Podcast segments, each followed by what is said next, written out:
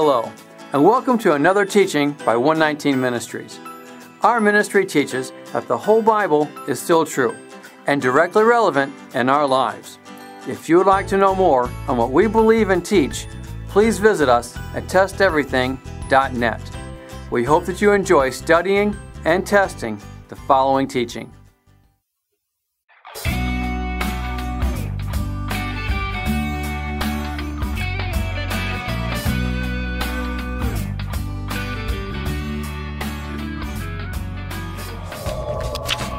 Not too long ago, I contacted a friend of mine via email and asked how he was doing. His first three words in response were, busy, busy, busy. I laughed out loud as I read his words because I could just hear him saying it. Busyness can creep up on all of us. It happens before you really see it coming. And the next thing you know, you feel like you're on a merry-go-round, constantly moving, but really going nowhere. Sometimes it seems like the only way to get off is to jump. But let's face it, that doesn't look appealing. But we all know there are those times that we have to do something drastic or nothing will change at all. And the course we stay on will only increase in speed if something is not done. So, is living life in the fast lane a sin? Not that we have seen, but it can have consequences. How often have we seen someone being told to hurry in the scriptures when judgment or jubilation is not involved? Not too often. We live in such a fast paced world that if we aren't matching the speed of others, we feel something is wrong. When, in reality, it could be just the opposite. Yet, because we're moving so fast, it's hard for us to see it. As I mentioned in our Sabbath day teaching, I remember when our family first started observing the Sabbath. It was really hard. Talk about changing gears. The problem was that I hadn't learned to value the day for what it was. And I think sometimes that can happen in our relationship with Yahweh too. We can allow ourselves to get so busy that we forget just how much we treasure having Him. Being too busy at anything will only draw us away from our time with the Father. Even being too busy in the work of Yahweh can be a bad thing. I know that sounds like an oxymoron, but it can be true. As we've said before, sometimes you can be so busy in the work of God that you forget the God of the work. It's not that we shouldn't work for Him, but we can't let our relationship with Him ever take a back seat to anything, even if we think we are doing something for Him. When reading the book of Luke, we see that Yeshua himself spent a lot of time alone with the Father. Luke chapter 5. But Jesus often withdrew to lonely places and prayed. Plus, he tried getting the disciples away too after they had been ministering. Verse 7 of Mark 6. Calling the twelve to him, he sent them out two by two and gave them authority over evil spirits. These were the instructions take nothing for the journey except a staff, no bread, no bag, no money in your belts. Wear sandals, but not an extra tunic. Whenever you enter a house, stay there until you leave that town. And if any place will not welcome you or listen to you, shake the dust off your feet when you leave as a testimony against them. Verse 12 They went out and preached that people should repent. They drove out many demons and anointed many sick people with oil and healed them. Then, notice what he said when they got back. The apostles gathered around Jesus and reported to him all they had done and taught. Then, because so many people were coming and going that they did not even have a chance to eat, he said to them, Come with me by yourselves to a quiet place and get some rest. Yeshua knew they needed to get away. The funny thing is, that time didn't come till much later as the crowds followed them where they were going in this particular circumstance. The point being, though, we need time alone with the Father every day. As with any relationship, The more time you spend with someone, the stronger that relationship becomes. The stronger a relationship is, the more trust there is, and it's easier to communicate and understand each other. Likewise, in our walk with the Father, the more time we spend with Him, the better off we are. We all have taken our relationship with Yahweh for granted at one point or another. It's not that we mean to. However, living life with a specific intent and purpose of building that relationship will definitely help us in keeping it from happening again. So don't just live life, live life on purpose. Let us not be like the church of Ephesus in the book of Revelation. Revelation 2 4. Yet I hold this against you. You have forsaken your first love. We simply have to make the time to meet with Him on a regular basis. No more excuses.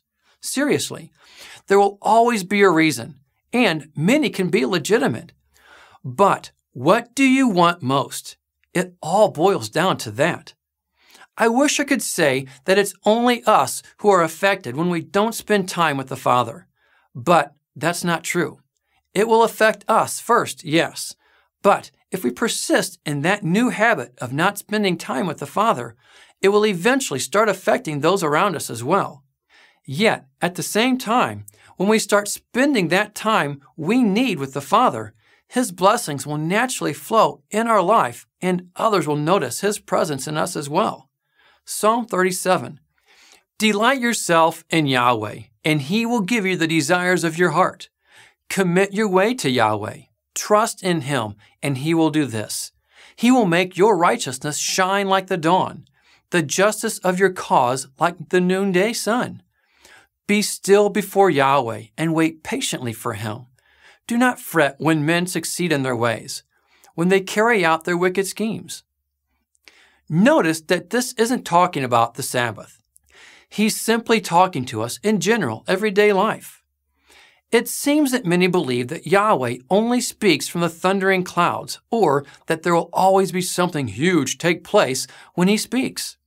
But this is not always the case. 1 Kings 19. Yahweh said, Go out and stand on the mountain in the presence of Yahweh, for Yahweh is about to pass by. Then a great, powerful wind tore the mountains apart and shattered the rocks before Yahweh. But Yahweh was not in the wind. After the wind, there was an earthquake, but Yahweh was not in the earthquake. After the earthquake came a fire, but Yahweh was not in the fire. And after the fire came a gentle whisper. When Elijah heard it, he pulled his cloak over his face and went out and stood at the mouth of the cave. The gentle whisper, that which can only be heard when one is listening. And remember, listening is not just hearing, it's hearing with intent, it's focused hearing. Listening for his gentle whisper is next to impossible when you're on the run, when you're always on the move, when our minds are filled with our personal to do list for the day, when we're being constantly pulled from this or from that. I can't tell you how many times I've talked to people over the years who told me that they were struggling with burnout. My response to them was always, Do you think the Father is truly leading you into burnout? The answer is obviously no. Though there will be those times where we may not hear his voice, no matter how hard we try to listen. That does not mean that he's not there. In fact, it may be in those times that he's more attentive to our prayers than you may imagine. It could be simply a time of strengthening. Can you remain silent and faithful even if you don't hear his voice? Can you remain silent and faithful when times start getting hard and you don't hear his voice? It's in those situations that we need to remain silent all the more. Yet, all too often, our human nature wants to take over and take things into our own hands.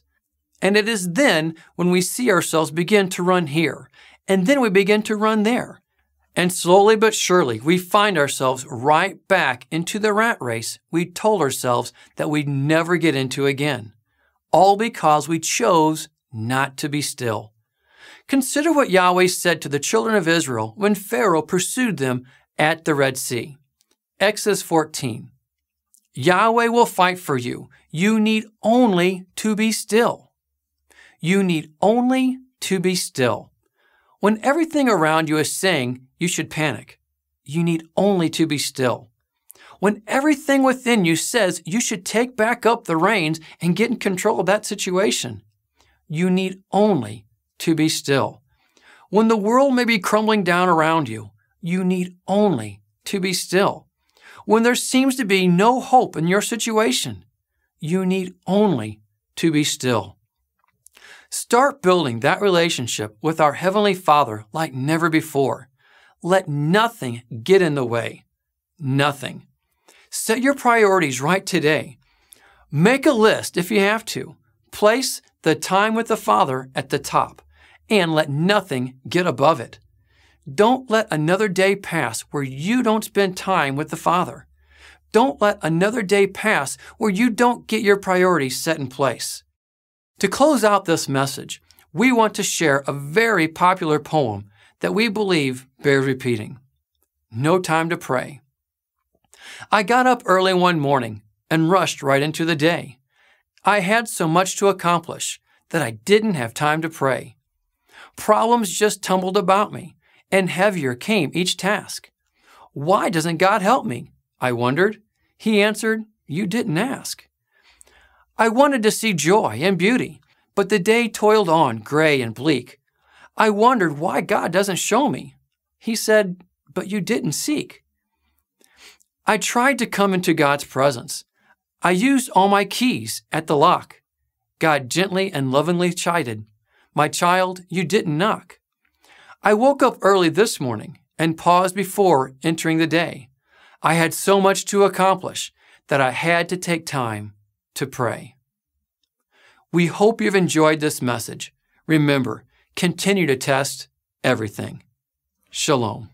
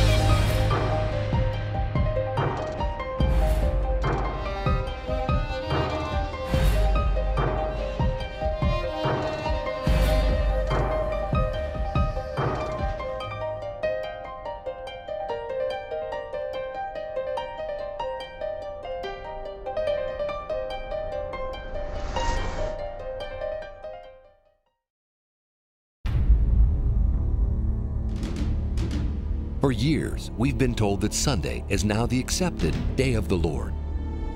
Ministers, pastors, teachers, all saying the same thing. But what if they were wrong? How can the fourth commandment be disregarded by millions every week? What scriptures are used for their defenses? If the Word of God truly stands forever, how can man's word dictate otherwise? What authorizes any man, church, or denomination to alter the Word of God? If the Sabbath was given to man, why should one ever think that God would take it away? Are you ready to confront your faith? Are you willing to let traditions fall? Learn what has been covered by centuries of man made doctrines. Discover the truth as revealed in the scriptures of how the Sabbath is the sign between the Father and those who pursue after His ways. The Sabbath Day from 119 Ministries.